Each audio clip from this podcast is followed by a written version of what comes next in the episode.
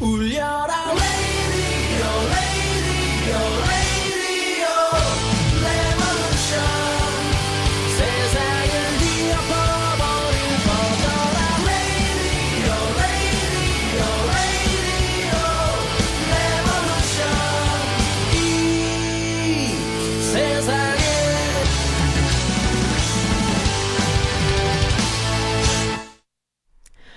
네, 제가 결방 좀 했더니 라이브 들, 들어주신다고 협박하시는 분들이 지금 계셨습니다. 네, 선즈라디오 라이브예요. 생방송입니다. 자, 12월 12일에요. 12, 12? 네, 들어갑니다. 선즈카페예요.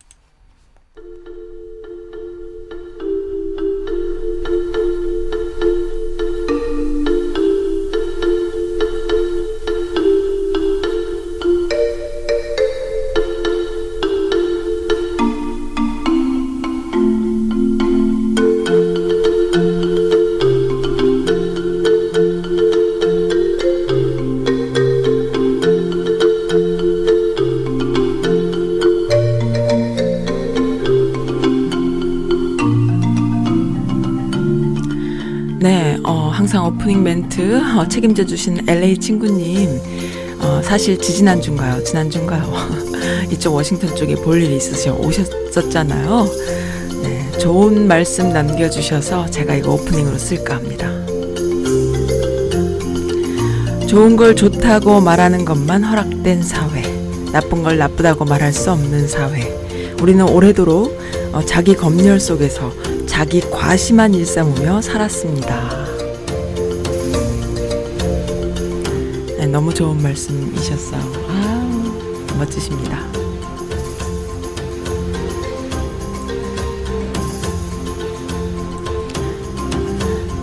네, 어, LA 친구님께 선물로 드려요. 조용필의 꿈의 아리랑 첫 곡으로 들을게요.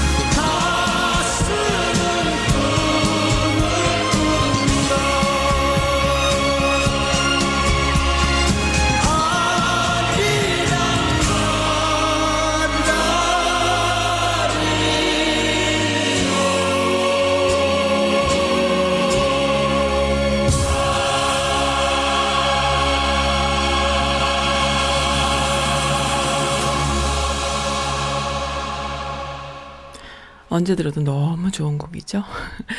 러비장님께서요. 써님 목소리 더 좋아지셨어요. 하면서 막 저를 놀리십니다. 더 좋아졌을 리는 없어요. 어, 엄청 잠겼어요. 어, 네. 엄청 감기도, 목 감기도 심하고요. 네. 제가 많이 아팠습니다. 사실은. 근근히 스케줄 소화하면서 내가 할 일 하면서 겨우겨우 가까스로 지난 땡스기빙 때도 얼마나 아팠던지, 아, 그런 고통은 처음이에요. 보통 이게 감기일까? 아니면 무슨 호르몬 증상일까? 아, 아니면 죽을 병에 걸렸나? 어, 뭐, 별별 생각을 다 했습니다. 네, 그랬는데 이제 연휴가 끼어 있어서 병원에 막 달려가지 못하고 넘기느라고 고생을 했는데요. 뭐, 제 생각에는 그래요. 뭐, 호르몬 증상 아닐까. 여성들이 나이를 먹어 중년이 되면 알 수 없는 별별 고통에 시달리는데, 어, 특히 여성분들은 고통을 참는 거에 좀 익숙하잖아요. 그러다 보니까는 큰 병을 좀 키우는 경우도 있지요. 그래서 조금만 아파도 막 병원 달려가야 되는데, 어, 미국에 살면서 미국 병원에 가면은요, 여기가 조금 아픈 것 같아요. 여기 조금 찔리는 것 같고, 뭐 쑤시는 것 같고, 좀 가려운 것 같고, 뭐 어쩌고저쩌고. 이게 잘 안 되잖아요. 그래서 조금 미루게 되고 그래요.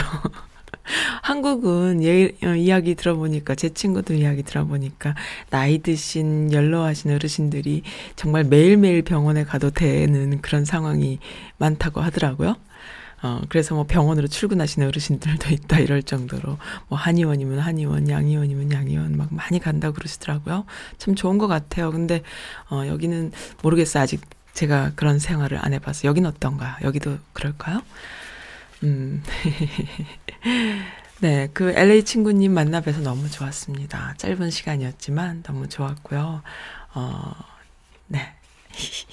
영광이었어요. 그리고 어, 아마도 멀리 이렇게 지켜봐 주시면서 제가 하는 이런 시도들에 이렇게 좀 박수를 쳐 주시고 싶으셨나 봐요. 근데 어, 좀 나이가 지긋하신 신사분이셨는데 어, 컴퓨터는 온라인 뭐 SNS 이쪽 모르는 게 없으신 분이셨어요.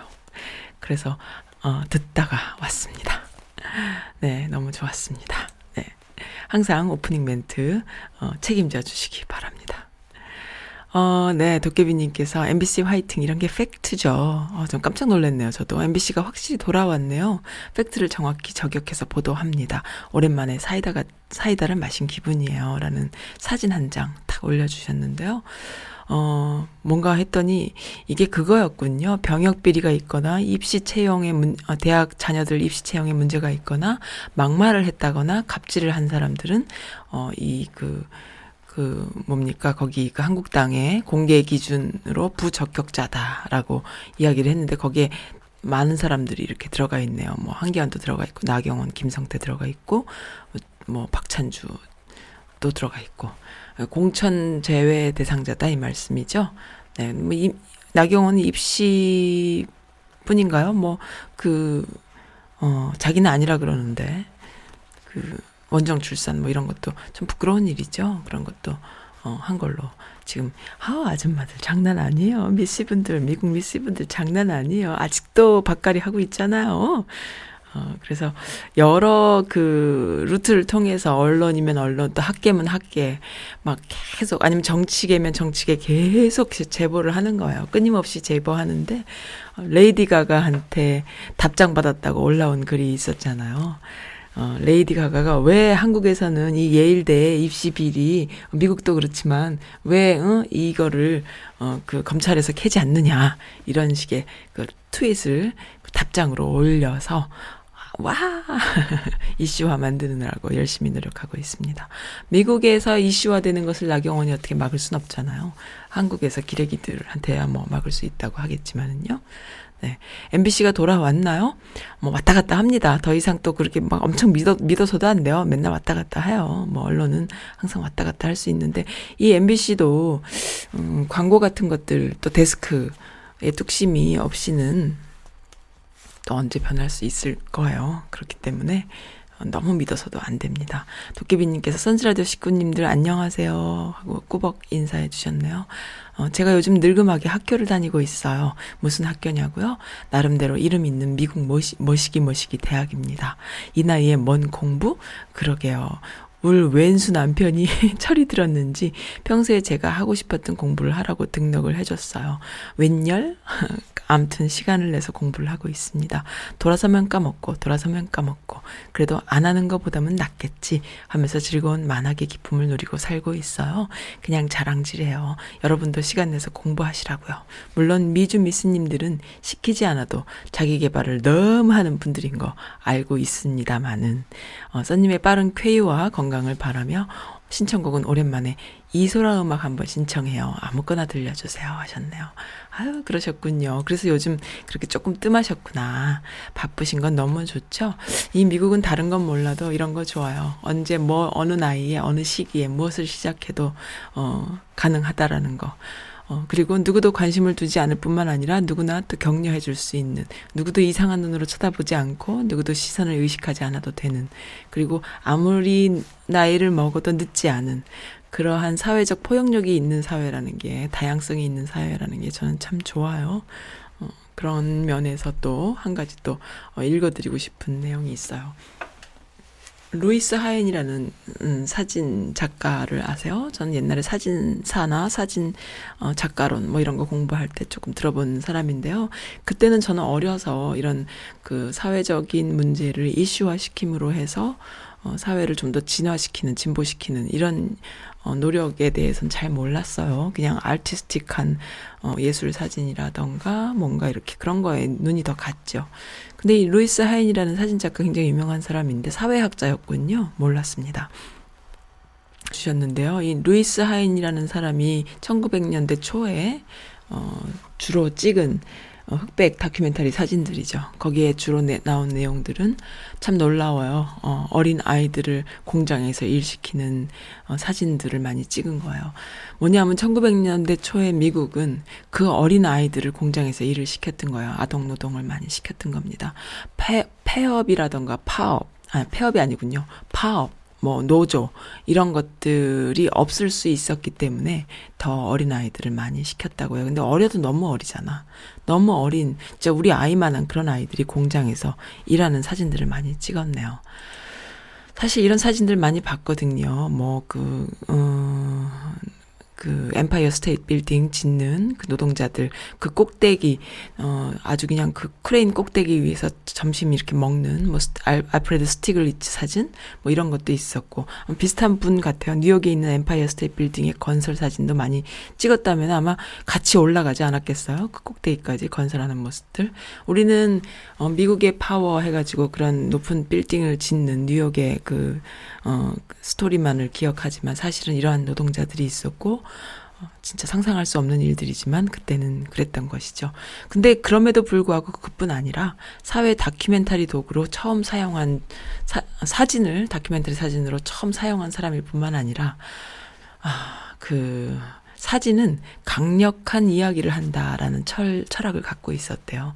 그러면서 아이들이 그 뉴욕 뒷골목에서 정말 그 음, 담배도 피고, 마치 그, 그 조폭들을 흉내내는 그런 사진뿐만 아니라 또 방적 공장에서 아이들이 그 섬유 그 방적 공장에서 일하는 사진 등등 이런 것들을 찍으면서 이제 이것이 이슈가 되고 그렇게 해서 이것이 문제구나라는 걸 알게 되고 문제를 고발하는 사진들이죠.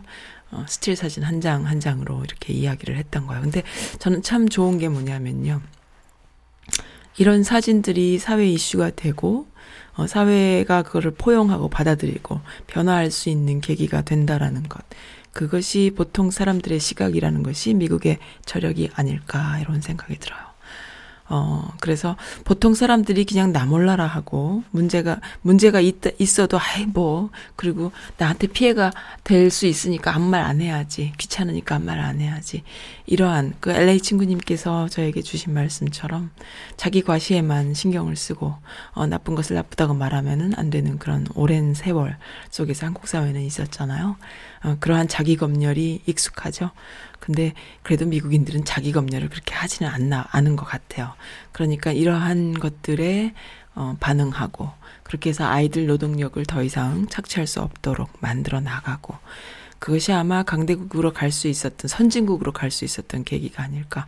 그렇게 해서 음 먼저 나아가는 것이 참 힘든 거잖아요. 남들이 한다고 남들과 비교했을 때 거기는 그렇게 하는데 우리는 왜 이거밖에 안 돼. 이거 사실 별로 어려운 거 아니거든요 근데 먼저 나아갔기 때문에 미국 선진국이 될 수 있지 않았나. 그래요. 그래서 어, 루이스 하인의 어, 사진 그리고 루이스 하인 저도 옛날에 이 사람의 사진을 많이 봤는데요. 요즘은 그렇잖아요. 아름답고 멋진 사진만 보려고 하죠. 그것도 또 하나의 현상 같아요. 어, 이러한 다큐멘터리 사진들이 우리에게 더 필요하지 않을까.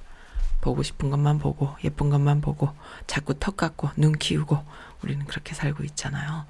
어, 이러한 바로 100년 전에 네, 바로 100년 전의 이야기입니다. 어, 그래서 선즈 라디오는요, 띄엄띄엄 가고 있어요. 어, 에릭의 띄엄띄엄 컬처 클럽 뿐만이 아니라 선즈 라디오 자체도 띄엄띄엄 가고 있지만 그래도 저널리즘을 갖고 가려는 그런 어, 채널이다 이렇게 이해해 주시면 좋겠어요. 네, 그리고 요즘 엄청 이슈가 되고 있는 게 있죠. 뭔가요? 동백이. 아, 동백이. 네. 동백이 신청해 주신 분 사연은 어, 음악 듣고 함께 할게요. 너로 가득해. 아니 아니요. 이거 아닙니다. 죄송합니다. 아, 헷갈렸어요. 음. 어, 이상한 사람 존박이 부릅니다. 요즘 동백이라는 드라마의 OST예요.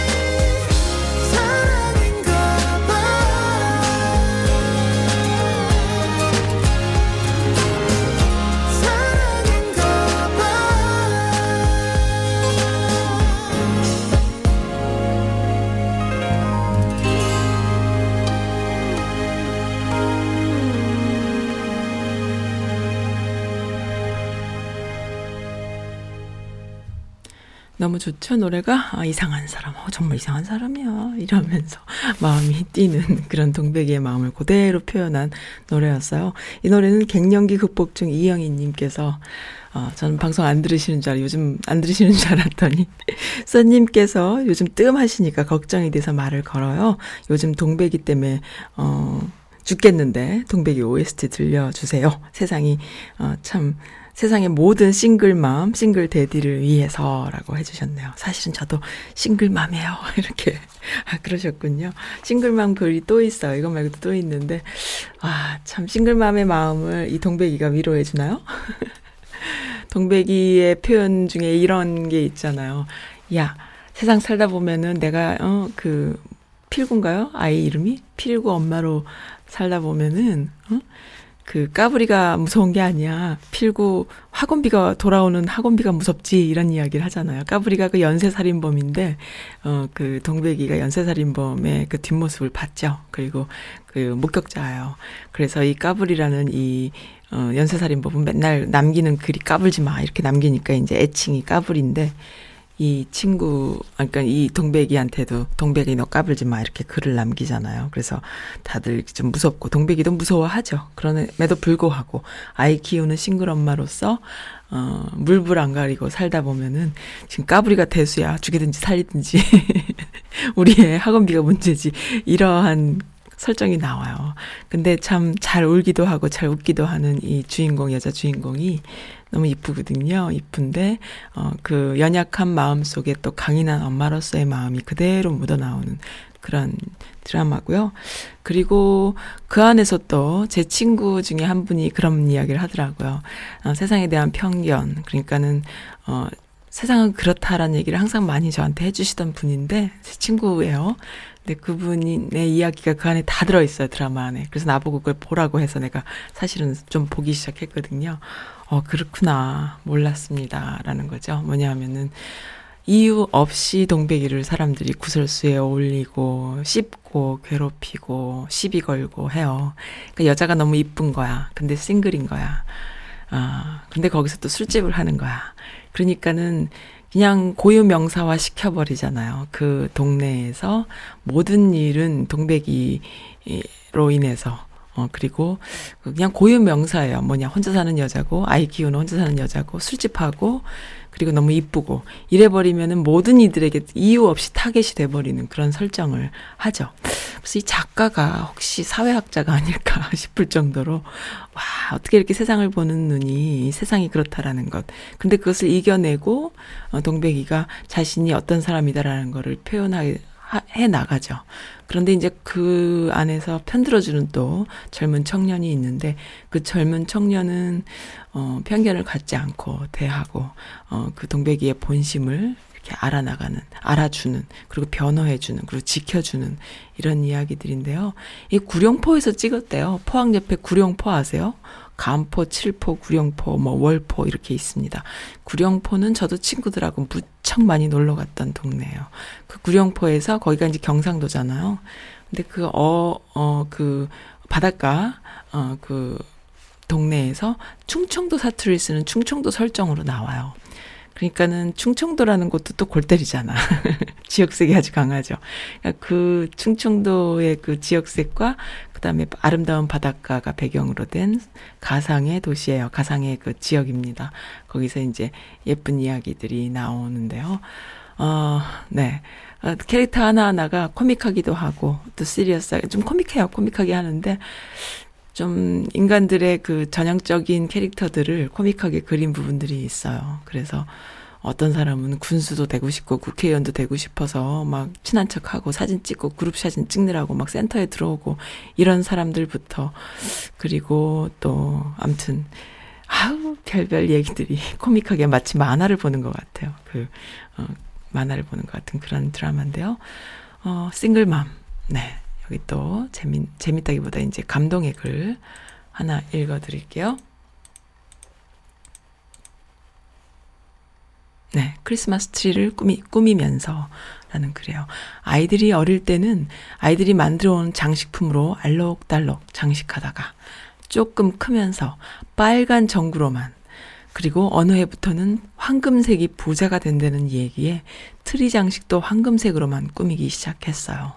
그러다가 빠듯빠듯 중산층인가 싶던 삶이 나락으로 떨어지면서 남편은 못 견디고 집을 나가고 옥탑방 같은 아파트로 옮겨 살면서 가난한 싱글맘으로 살게 되고 경제적으로도 마음도 여유롭지 않게 살기를 10년. 아이들은 아무런 내색도 않고 방학 때마다 엄마 있는 곳으로 오가고 이제 학교를 마치더니 혼자 있는 엄마가 안쓰러웠는지 친정 식구들이 있는 곳으로 이사를 권하더군요. 다행히 아이들이 다 컸네요. 그죠? 이사 온 곳에서 혼자 살게 된 아파트에 아이들이 오면서 큰 아이의 첫 마디가 엄마, 이제는 크리스마스 트리 할 만들 수 있겠다 였어요. 그 말이 왜 그렇게 짠하게 와닿던지 아직 여유로운 형편은 아니지만 그래도 크리스마스에 엄마를 찾아올 아이들을 위해 다시 생나무를 사고 전구를 달아서 사진을 찍어 반, 사진을 찍어서 보냈어요. 이렇게 다시 크리스마스 트리를 꾸미는데 10년이 걸렸네요. 사진을 받아본 아이가 와, 진짜 holiday에 엄마한테 가는 것 같다라고 하는 말이 짠합니다. 자그마한 아파트 가득, 퍼지는 소나무 향이 참 좋아요. 어, 아직 일할 곳이 정해지지 않아 조급하지만 이제는 삶의 한 고비를 넘었구나 생각할 수 있겠지요? 라는 글이 올라왔습니다. 오늘 스쿨버스 타고 아이들이 학교를 가는데 엄마들이 아빠들이 손을 흔드는 뒷모습을 저는 항상 지켜보거든요. 근데 오늘따라 그 모습을 보면서 그런 생각이 들었어요. 아무리 전쟁 아니라 냉전 시대를 거쳐 이 정말 그 디지털 최첨단 문명 시대에 자본주의 시장주의 해가지고 빈부차가 나락으로 떨어지고 너무 심해지고 물질주의에 인간성이 망가지고 어 이런 세상에 살아도 이 세상이 다시 리셋될 수 있는 원 원천은 어 부모의 마음 때문이 아닐까. 어, 인구의 이 지구촌 인구의 몇 퍼센트가 다시 부모가 되고 엄마가 되고 아빠가 되는지 모르겠지만 아이를 낳아, 낳아서 뭐 인구가 너무 많아서 뭐 지구촌의 인구가 너무 많아서 뭐 지구가 생명이 다 했다 이런 얘기 있죠. 뭐 어, 자원도 고갈되고 글로벌 워밍 심하고 그렇지만 그럼에도 불구하고 자식을 낳아 키우는 부모의 마음이 이 세상에 리셋 시킬 수 있는 원동력이 아닌가 그렇게 생각이 들어요. 그런 마음으로만 산다면 세상이 망가질 이유가 없는 것인데요. 문제는 그런 마음으로 살면서도 또한 어, 그 안에서 내 아이만 되고 남의 아이는 안 되고 이런 마인드가 어, 함정이에요. 함정. 어, 그런 류들이 또그 어, 돈도 갖고 권력도 갖고 해서 세상을 망가뜨리는 일에 또 한몫을 하잖아요. 또 거기에 또 줄 서서 같이 가려는 유들도 있는 거고요. 하지만 그들도 부모고 그들도 이 세상에 발을 디디고 사는데 아이들이 사는 세상 끝까지 함께 할 수 없잖아요. 결국엔 죽어요. 그리고 아이들이 앞으로 살아가게 됩니다. 마음 비우고 그런 유들을 나쁜 걸 나쁘다고 말할 수 있는 자기 검열 그만하시고 하고 싶은 얘기 하면서 나쁜 걸 나쁘다고 말해야 우리 아이들을 잘 키울 수 있어요. 네. 아이들이 거짓말하고, 어, 친구 무시하고, 나는 되는데 친구는 안 되고, 이런 마인드로 살면 그건 나쁜 거거든요. 그때 나쁜 걸 나쁘다고 말해주는 부모가 되어야 합니다. 근데, 하, 요즘은 정말 이 나경원 같은 사람 보면서 정말 경악해요, 경악. 그래서 미씨 분들께서 이렇게 열심히 밭갈이 하고 있는 거죠. 아, 멋지십니다. 아, 아, 캐나다에서, 캐나다에서 good morning, good morning입니다. 하시면서 마이너스 27도. 와, 정말 춥구나. 조금 추, 쪼까 춥지라. 이렇게 올려주셨네요. 아, 쪼까가 아니라 엄청 춥네요. 어, 체감 온도는 마이너스 35도라고요. 캐나다는 그렇군요. 눈이 와도 아이들 학교는 갈 것 같아요. 어떻게 갈까요? 눈이 올 때 아이들 학교를. 눈 많이 오는 곳에서 아이들 학교는 어떻게 가죠? 어, 좀 궁금해요. 스쿨버스가 오나요? 음, 그리고, 네, 싱글맘들, 어, 그리고요, 또 좋은, 좋다기보다 제가, 어, 조금, 아, 이런 뉴스 좋은데, 라고 생각했던, 어, 뉴스에 있어서 읽어드릴게요. 저는 이런 합리적인 생각을 할 수 있는 분들이 좋다고 봐요. 언제까나 구- 언제까지나 굳어져서 어, 식민세관 세관에 쩔어서 주체적인 생각할 수 없는 이런 것이 아니라 우리도 외교를 할 수 있고 우리도 우리만의 어, 전 전선을 갈 수 있는 그러한 생각들을 하시는 분들이 있다는 게 참 좋은데 기다리고 기다렸습니다. 어, 연합뉴스의 기사요. 어, 문정인 어 미국이 비핵화 협상 안 되면은 한국도 변수가 있다는 점을 좀 알아야 된다라는 타이틀인데요. 내용을 쭉 읽어보면 내용이 뭐냐 하면은요.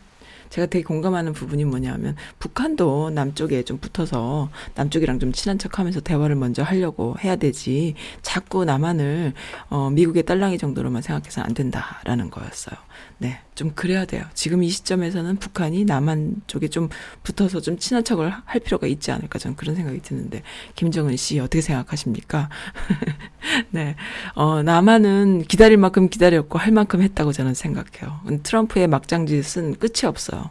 사실은 그 트럼프의 막장짓은요. 어, 저는 그렇게 생각합니다. 뭐 음, 많은 분들 어떨지 모르겠지만 저는 그렇게 생각해요. 트럼프가 워낙 또라이고 꿀통이고 어, 트럼프가 하는 짓마다 전부 다 눈에 띄는 짓들이니까 어, 트럼프 하나만을 볼 수 있지만 사실은 미국이라는 나라가 어그 그 미국 아, 전 세계를 상대로 그 무기를 팔아먹으면서 중소국가를 상대로 한 외교 전략이 트럼프가 한 짓과 별반 다르지 않다 저는 이렇게 보는 부분이 많은 거죠. 그러니까는 갑질이었죠, 여지껏 갑질.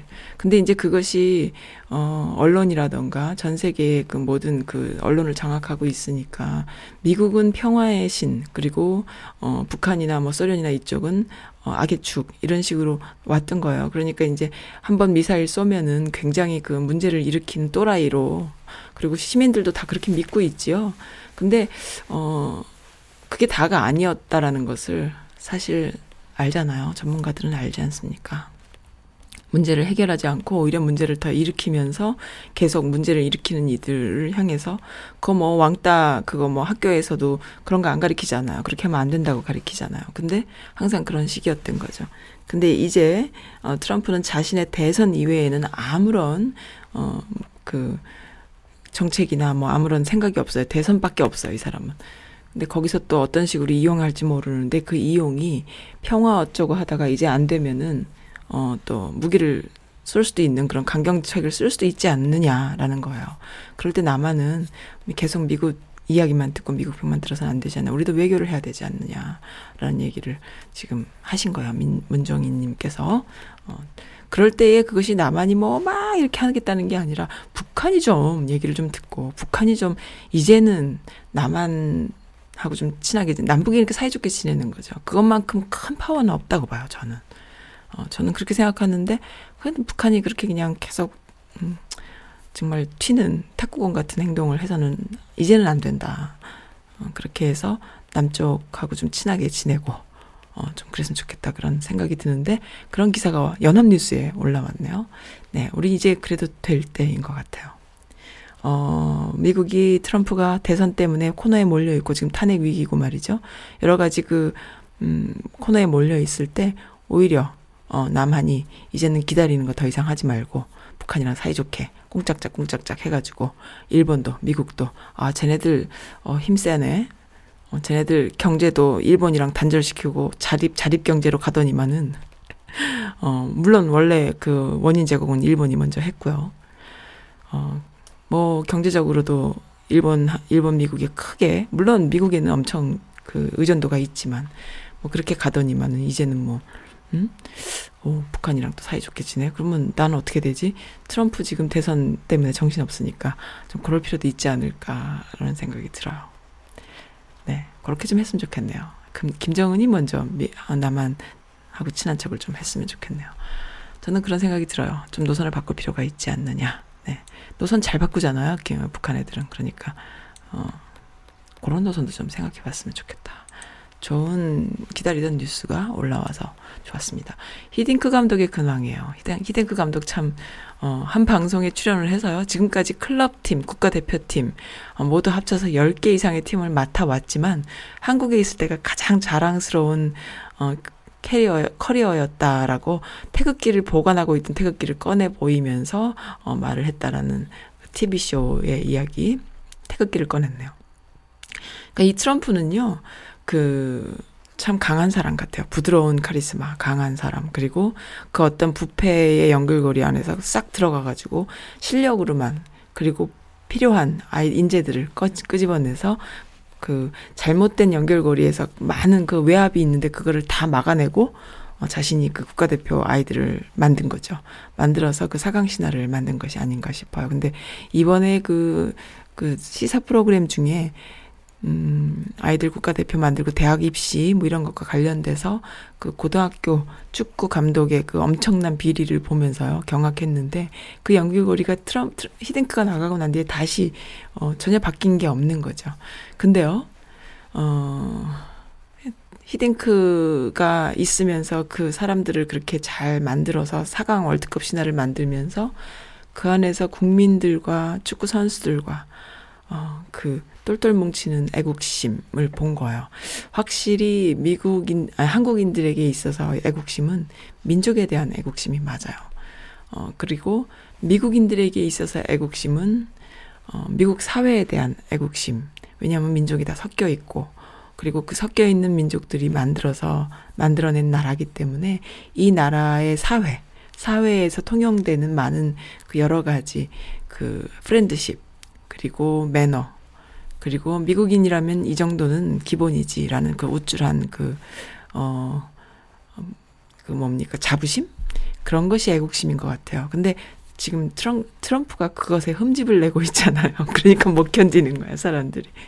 근데 어쨌든, 그러한 순수한 애국심, 3.1운동과 같았던 애국심, 어, 그때 그 축구 어, 4강 신화 이룰 때전 한국에 있었는데 2002년 월드컵 때에 그 전 국민이 거리로 나와서 어, 야, 그 축구를 보면서 이후에 그, 그 축제 잊을 수가 없어요. 저는 그때 대한민국은 천국이었다 생각을 하는데 정말 천국이었어요. 어, 버스 위에 아이들이 또 청년들이 올라가서 태극기를 흔들 이렇게 휘둘러요. 그러면 옆에 있는 사람들이 어 버스를 흔들어요. 그러면 위험하잖아요. 근데 운전하시는 분께서 어 비키라 소리 지르는 게 아니라 경적을 울리면서 대한민국 이걸 만들어요. 그리고 어디에도 부상자가 없었고 어디에도 어 그 경범죄나 뭐 도둑 소매치기 또는 뭐 음, 아무튼 강도 뭐 이런 게 하나도 없었어요. 전국에서. 그리고 고속도로 톨게이트를 지날 때마다 그 돈을 내잖아요. 어, 돈 낼 때 저쪽에서 오는 차, 이쪽에서 가는 차들이 다들 합창으로 경적을 울리면서 대한민국을 외쳤고요. 그리고 돈 받는 분들도 다 같이 그랬었답니다. 아, 그 지상낙원, 지상천국이었어요. 진짜 신촌에 가도 광화문에 가도 그리고 강남에 가도 그리고 그 많은 이들이 집으로 돌아갈 때는 다 같이 카풀을 하면서 집에 데려다 주는 모습들 거기에는 무한 신뢰와 무한 믿음 그리고 무한 친절이 있었죠. 어, 그런 민족이에요. 한국 사람들이. 근데 자꾸 분열하게 하고 어, 나쁜 짓 하면서 그 사람들을 비하하고 깔고 뭉개고 해서 자꾸만 국민성을 잃어나가는데 다시 리셋되는데 1초도 안 걸려요. 2002년 월드컵 때는 정말 리셋이 됐었죠. 어, 그런 겁니다. 그래서 한국민의 그 매력이라 그럴까요? 살짝 순수한 매력? 어, 그걸 아마 히딩크 감독님은 느끼셨을 겁니다. 어디에도 없는 거잖아요. 그런 매력이 있어요. 그거를 이끌어낼 수 있는 사람이 리더가, 리더가 되는 거예요. 어, 그래서 그게 근데 막 나오지 않아요. 그죠? 막 나오지 않습니다. 저는 그때 그 2002년 월드컵 때 서울 곳곳을 다녀봤어요. 신촌에도 가보고, 광화문에도 가보고, 또 제가 취재, 그 촬영해달라는 부탁을 받아서 또 그 왜 옛날에는 왜 그런 거 많았잖아요. 뭐 VJ 특공대라던가 무슨 아침 무슨 아침 생방송 뭐, 뭐 많았어요. 그 외주 제작들. 그 선배한테 그걸 의뢰받아가지고 뭐 대충 찍어서 주기도 하고 별짓을 다 했는데 여기저기 다녔죠. 뭐 분당 어디도 가고 어 이렇게 축구장이나 아니면 야외 경기장 이런 데서 사람들이 모여서 봤으니까 큰 멀티비전 이런 데 모여놓고 많이 다녔어요. 저는 어 그리고 밤에 그 물 같은 거 막 그 4층, 5층, 뭐 6층 이런 빌딩에서 너무 흥분한 젊은이들이 신촌에서는 막 이렇게 물을 쏟아요. 그러면은 바켓으로 물을 쏟으면은 밑에서 애들이 물을 맞으면서 행복해하고 이런 모습들은 정말 그 여기가 천국인가 싶을 정도로 자유롭고 아름답게 그러나 누구도 어 그 도를 넘지 않고 노는 그런 모습들에서 야 대단하다 진짜 한국 민족은 정말 대단하다 아, 이게 1919년에 있었던 그 3.1운동, 만세운동 때 이런 모습이 아니었을까? 어, 일본 순사들이 나와서 아무리 총을 쏴도 나를, 어, 나를 먼저 죽이시오 하면서 나타나는 그런 무서운, 그런 평화적인 그런 모습? 아, 정말 너무 멋진 거예요. 정말 너무 평화 로워서 다들 술에 취해도 어, 민폐를 끼치지 않아요. 술에 취해서 길바닥에 누워서 고래고래 고성을 지르지 않아요. 다들 너무 행복해했던 모습입니다. 아마 다들 기억하실 거예요. 저는 이제 그거를 내 눈으로 확인하기 위해서 그리고 카메라로 담기 위해서 무척 돌아다녔거든요. 어, 그래서 아무튼 기억에 남아요. 어, 2002년 월드컵 때 그 행복했던 기억은 아마 충격이었을 거예요. 히딩크 감독한테는. 그래서 아마 태극기를 아직도 품에 품고 있지 않을까. 그렇게 생각합니다. 공소장 변경 불허 처분을 받은 담당 검사 옆에 붙어서서 엉터리 공소장을 만든 건 큰 죄라고 생각하지 않느냐라면서 심경이나 소감을 묻는 기자는 단 한 사람도 없네요.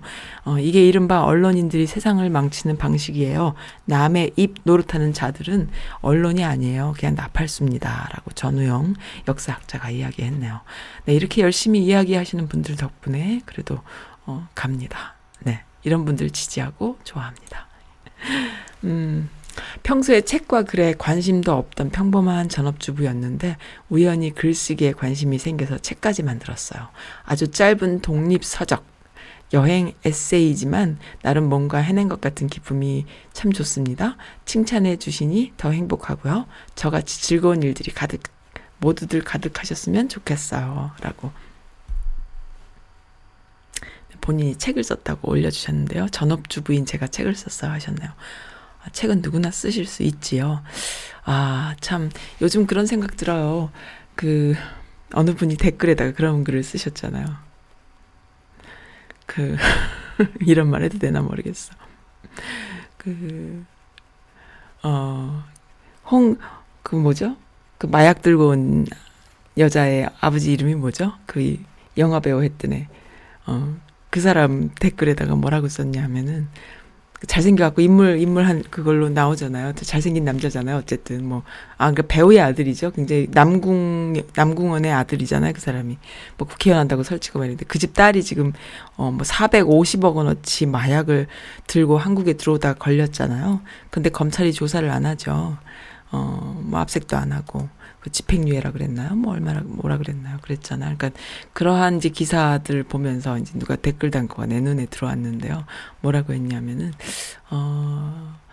어그 1950년대에서 60년대 사이에 태어난 한국산 남 남성들 어 made in made in Korea죠.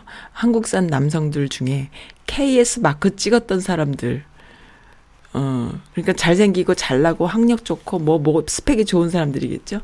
그런 사람들은 정말 하자다라는 얘기를 하는 거예요. 어디에도 쓸모가 없다 이러면서 동백이에 보면은 그런 대사가 나와요. 그 남자들은 남, 남자 있어봐야 뭐, 범퍼나 해먹지, 이런 대사가 나오거든요. 아줌마들이 그런 얘기를 해요. 근데 정말 어느, 어느 집 아저씨가 그 주차장에서 주차 요원 하면서 범퍼 해먹는 그런 얘기가 나오는데, 그러니까 그렇게 돼버린 거예요. 그러니까 그런 이야기들 속에서 이제 너무 웃긴 거야. 근데, 어, 그런 류들의 책, 그런 류들만 책을 쓸 수 있나? 어? 아니다, 이거죠. 책은 누구나 쓸 수 있고 더 잘 쓴다. 난 보면은 이 미주 여성 커뮤니티에 올라오는 글들이야말로 최고의 어, 주옥 같은 글들이다 싶어요. 이런 글들의 저작권을 해결하고 어, 책을 한번 내면 어떨까. 어느 분이 좀 했으면 좋겠다 싶을 만큼 정말 대박 멋있어. 옛날에 그 어, 아고라에 올라온 글들을 책으로 냈었잖아요. 기억나세요? 저는 그 책을 한번 샀었는데 음, 한창 그 미네르바 이명박 때죠. 어, 미네르바가 잡혀가고 그 아고라가 대단한 곳이었어요. 지금은 모르겠어 어떻게 됐는지 장난 아니었어요. 그때 올라온 글들은 정말 대단히 주옥 같은 글들이었는데 그 글들을 다 엮어서 책을 냈었죠. 어, 아무튼 그런 시도들. 책은 전업주부들이 더 잘 씁니다. 너무 그렇게 생각하지 마세요. 전업주부들이 책은 더 잘 써요. 더 멋있, 더 멋있습니다. 더 전문적이고요. 그런 이야기 꼭 해드리고 싶었어요. 아, 그리고 이소라의 믿음 들려드릴게요. 어, 도깨비님의 신청곡입니다.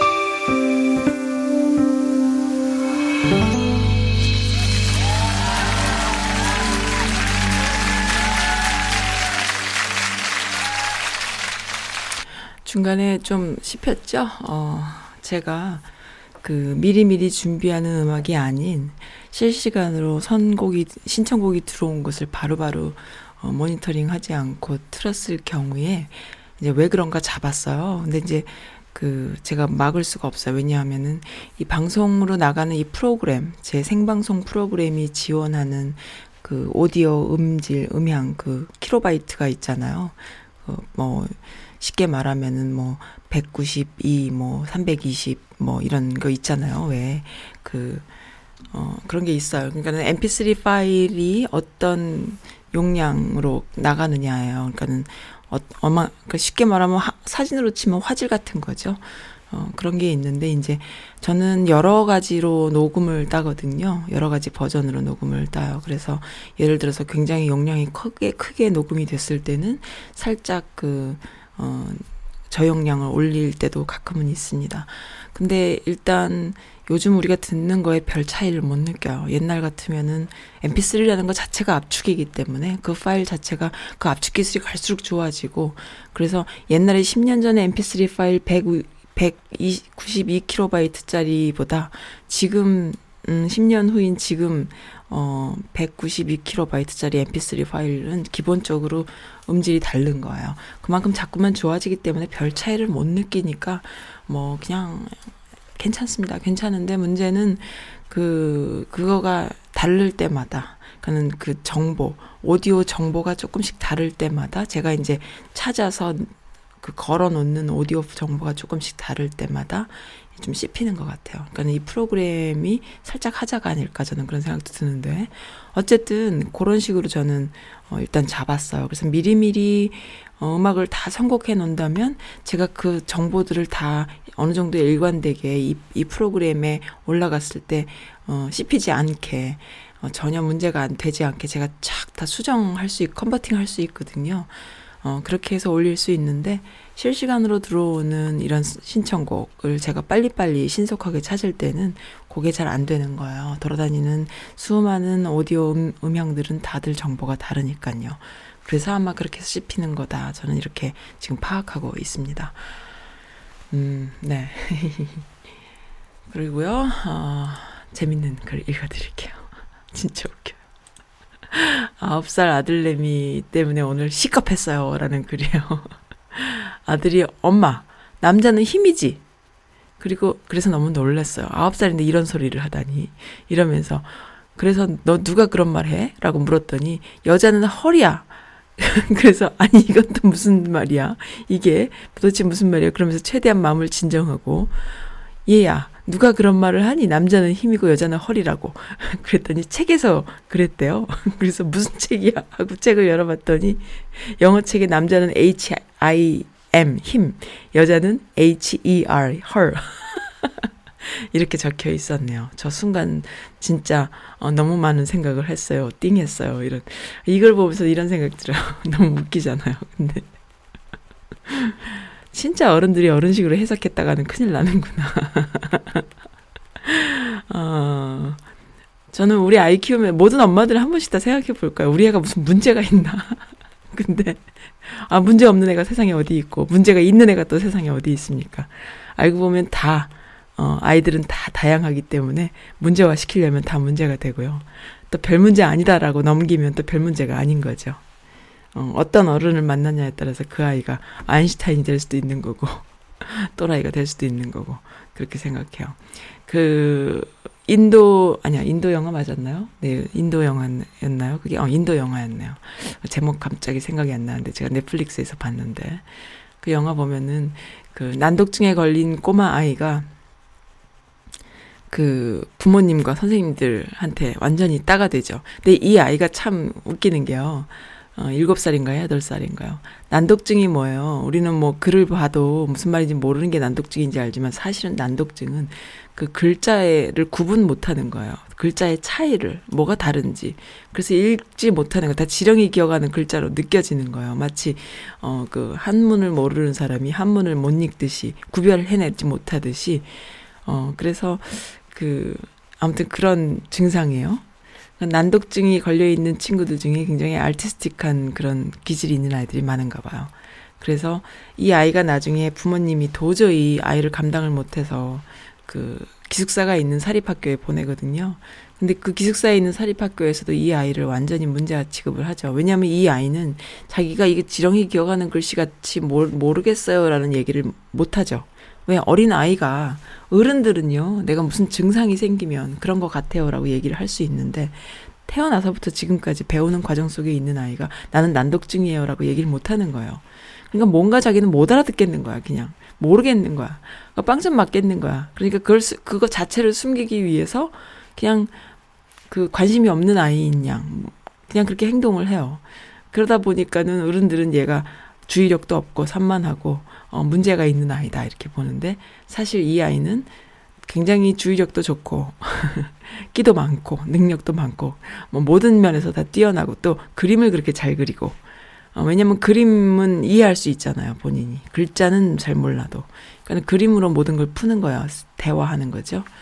그래서 나중에 미술 선생님이 이 아이를 알아보고 나도 난독증이었어 라면서 아이를 어, 글자를 가르쳐 주는 그런 과정을 말하는 그런 인도 영화가 있는데요. 이 인도란 나라도 어, 영화를 보다 보면 한국에 우리 어렸을 때 7, 80년대 뭐 80년대죠. 그때 그 주입식 교육 또 많은 이들을 아이들을 일일이 다 이렇게 돌아볼 수 없는 수많은 아이들이 한 교실에 들어와 있고 이런 내용들이 들어가 있어서 되게 좀 친근하게 볼 수 있어요.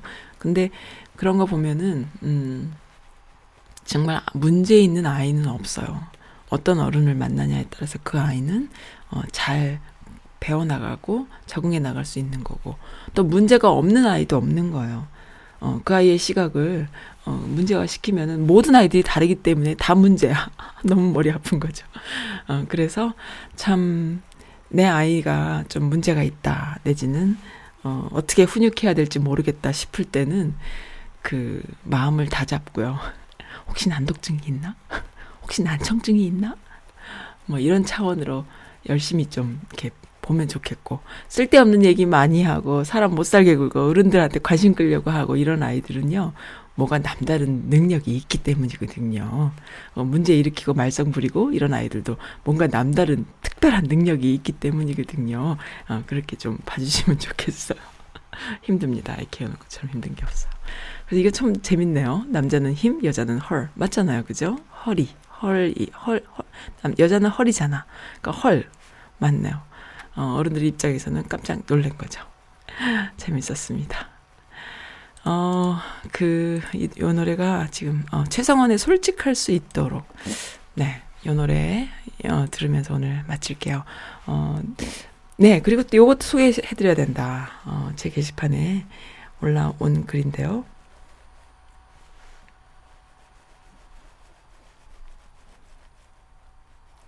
마이클리님 팬이 계셨네요. 해피맘님이세요.